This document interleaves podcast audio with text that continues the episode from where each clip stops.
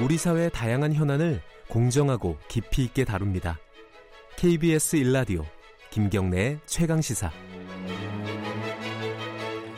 네, 아 앞에 인터뷰가 조금 길어져 가지고요. 좀 속도감 있게 진행을 하겠습니다.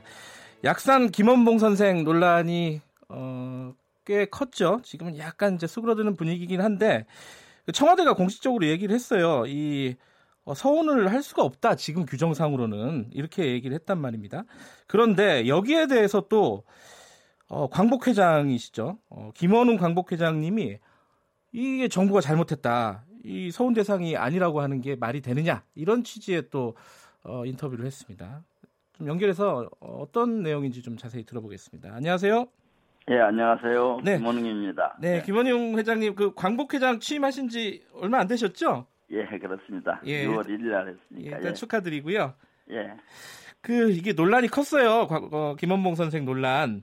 예, 그렇죠. 뭐, 뭐 사실 광복회라고 하면은 당사자에 가깝습니다. 이런 논란에. 예, 예. 회장님 입장에서는 어떻습니까? 이 논란을 보시면서.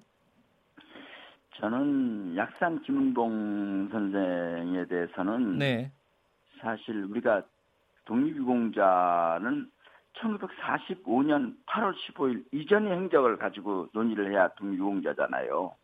그래 그 이후의 행적을 가지고 얘기하는 거는 저는 옳지 않다고 생각합니다. 네. 그 이후에 특히 냉전 속에서 분단도 우리 민족이 분단한 게 아니라 네. 외세에 의한 분단인데 분단으로 생긴 분단이 안 됐으면 남북 6.25 전쟁도 없었을 거 아니겠습니까? 네네. 그 외세에 의한 분단 때문에 생긴 문제를 거기다가지 독립운동가 이 평가에까지 연결시키는 것은 음흠. 우리가 아직도 낡은 냉전 의식 또 일각에서는 네. 해방 이후에 우리가 안타깝게도 친일을 청산을 하지 못하다 보니까 네. 그 친일 세력들이 우리 사회 기득권층에 아주 포진되어 있거든요. 네네. 그분들이 자기들이 합리하기 위한 수단으로 독립운동가들을 폄하하거나 음. 규제 하거나 이런 이런 방법으로 그런 규정이 들어갔다고 보거든요. 그래서 해방 이후의 행적에 대해서는 더 이상 문제 삼으면 안 된다고 생각합니다. 그건 잘못된 법이라고 생각합니다.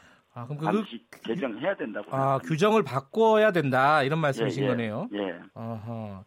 그런데 이제 그 반론으로는 이런 얘기도 하더라고요. 이 어떤 예. 사람에게 서운을 할 때는 예. 어, 그 사람의 뭐 행적 사, 45년 이전에 행적을 예. 보는 것도 중요하지만은 그 예. 사람 인생의 총체적인 평가가 또 필요한 거 아니냐 이런 예. 얘기도 할 수 있는 거 아닙니까? 그것도 일리가 있는데요. 예. 약산 김원봉이 사실 남쪽에 살려고 해방 이후에 서울로 네. 귀국했습니다. 네네. 그런데 그분이 귀국한 상황에서 미 군정과 또 친일 세력들이 주도를 해서 네. 그분을 노독술 같은 사람을 시켜가지고 불러가지고 뭐 경찰에서 불러서 수모를 주고 따지를 네. 때리고 이렇게 수모를 주면 쓰고 또 수시로 친일 경찰들이 테러리스트와 연결해서 그분이 생명의 위협을 계속 위협을 해왔거든요. 네. 만약에 약산 김원동께서 동생께서 이렇게 벌북을 하지 않으셨더라면 네.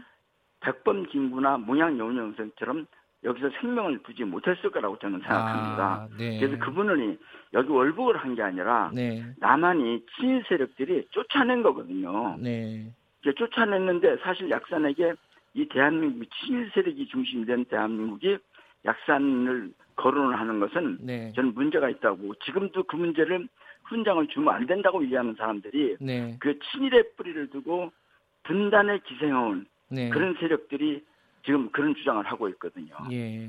저는 백범 김구 선생께서 이런 말씀을 하셨어요. 네. 나는 어떠한 불리익이 있더라도 분단된 남한을내서는 참여하지 않겠다. 음흠. 근데 백범 김구 선생이 만약에 살아계셨다면 네. 대한민국으로부터 훈장을 받는 것을 거절했을 거라고 저는 믿습니다. 아하. 마찬가지로 약산 김은봉에 대해서는 그렇게 쫓아낸 친일 세력들이 득세한 대한민국이 네. 약산 그 위대하고 찬란한 업적을 가지고 약산 김원봉 선생에 대해서 훈장을 줄 자격이 있느냐 없느냐 스스로 음. 되돌아봐야 된다고 생각합니다. 오히려 사과를 하고 이걸 받으십시오 네. 이렇게 해도 받을까 말까 하는 상황에서 지금 그것을 주느냐 안 주느냐 이렇게 논란을 하는 것은 저는 자기 성찰이 부족하다고 생각합니다. 사회라고 생각합니다. 사실 이제 김원봉 어, 김원웅 회장님께서 뭐 더 고민이 많으셨겠지만은 우리 사회가 이 어, 레드 컴플렉스 그리고 북한에 대한 어떤 그런 인식들이 아직까지는 완전히 이제 뭐 바로잡히지 않은 상황입니다.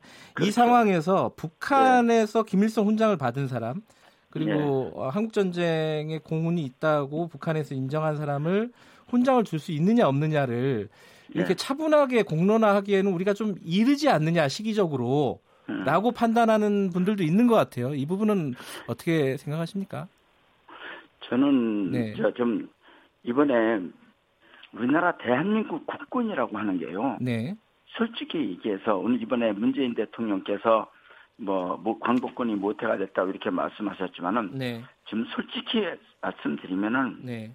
사실 독립운동가의 그 법통을 이어받은 조직은 아닙니다. 우리 국군이요? 대한민국 예. 국군의 예. 초대 육군 참모총장이 만주에서 일본을 앞제비를 하면서 네. 독립군을 토벌하던 사람이고 네. 제2대 육군 참모총장도 그런 일제 앞잡이 독립군 토벌대에 있던 사람이고 네. 제3대도 그렇고 4대도 그렇고 5대도 그렇고 무려 21대까지 한 명도 안 빼놓고 만주에서 동, 일제 앞잡이하는 독립군 토벌하는 사람이 대한민국 국군이 줄이었거든요. 네, 네. 그런 대한민국을 이번에 문재인 대통령이 현출 행사에서 광복군이 모태가 돼서 국군을 만들었다고 하는 것은 사실은 어떻게 보면 눈물겹게 네. 어떻게 보면 슬프고도 안타깝게 대한민국 국군이 명예를 회복시켜주기 위한 전 노력이라고 생각합니다. 네. 그러면서 그 노력의 일환으로 약산 김원봉 얘기를 하신 거거든요. 네. 근데 그런 면에서 저는 그런 면에서 친반민족 세력에 뿌리를 주는 사람들이 네. 그리고 그런 사람들이 지금 약산 문제를 거는 거는 근본적으로 반민족적 생태인이라고 네. 생각합니다. 사실 저는 예, 예. 안타깝습니다. 대한민국이 과연 대한민국 국군이 네. 우리 동학의병, 동학의병 항일 독립운동가의 후손 그, 그들이 그 정신을 이어받았는지 네. 일제 친일 앞잡이 법통을 이어받았는지는 인적 구성에서 확연히 드러나잖아요. 네. 최근에 보면은 그 황교안 그 한나라당 대표 자유한국당 대표요. 예, 예. 예, 예, 그 황교안 황교안 그저 예. 자유한국당 대표께서 백선엽 이 논란 중에 백선엽을 찾아갔다고 하면서 네네. 뭐 거기서 중요한 뭐 자기들끼리 얘기를 나눴다는데 백선엽이 어떤 사람입니까? 만주에서 일본을 앞잡이하면서 네. 독립군 토벌하는데 제일 앞장선 사람 중에 한 사람 아닙니까? 네네. 그러니까 이런 것이 이게 어떻게 보면은 대한민국을 애국의 대상이 아니라고 이렇게 국민들에게 각인시키는 거라고 생각합니다. 알겠습니다. 역사 어, 대한민국 예. 민족 정통성의 궤도에서 이탈한 대한민국을 민족 정통성의 궤도에 제대로 세우려고 하는 현 문재인 정부의 그 어떻게 보면, 어떻게 보면 안타까운 그 노력, 알겠습니다. 그런 노력에 대해서 예. 국민들이 다시 한번 생각해야 된다고. 예, 회장님 오늘 말씀 여기까지만 듣겠습니다. 고맙습니다. 예. 예.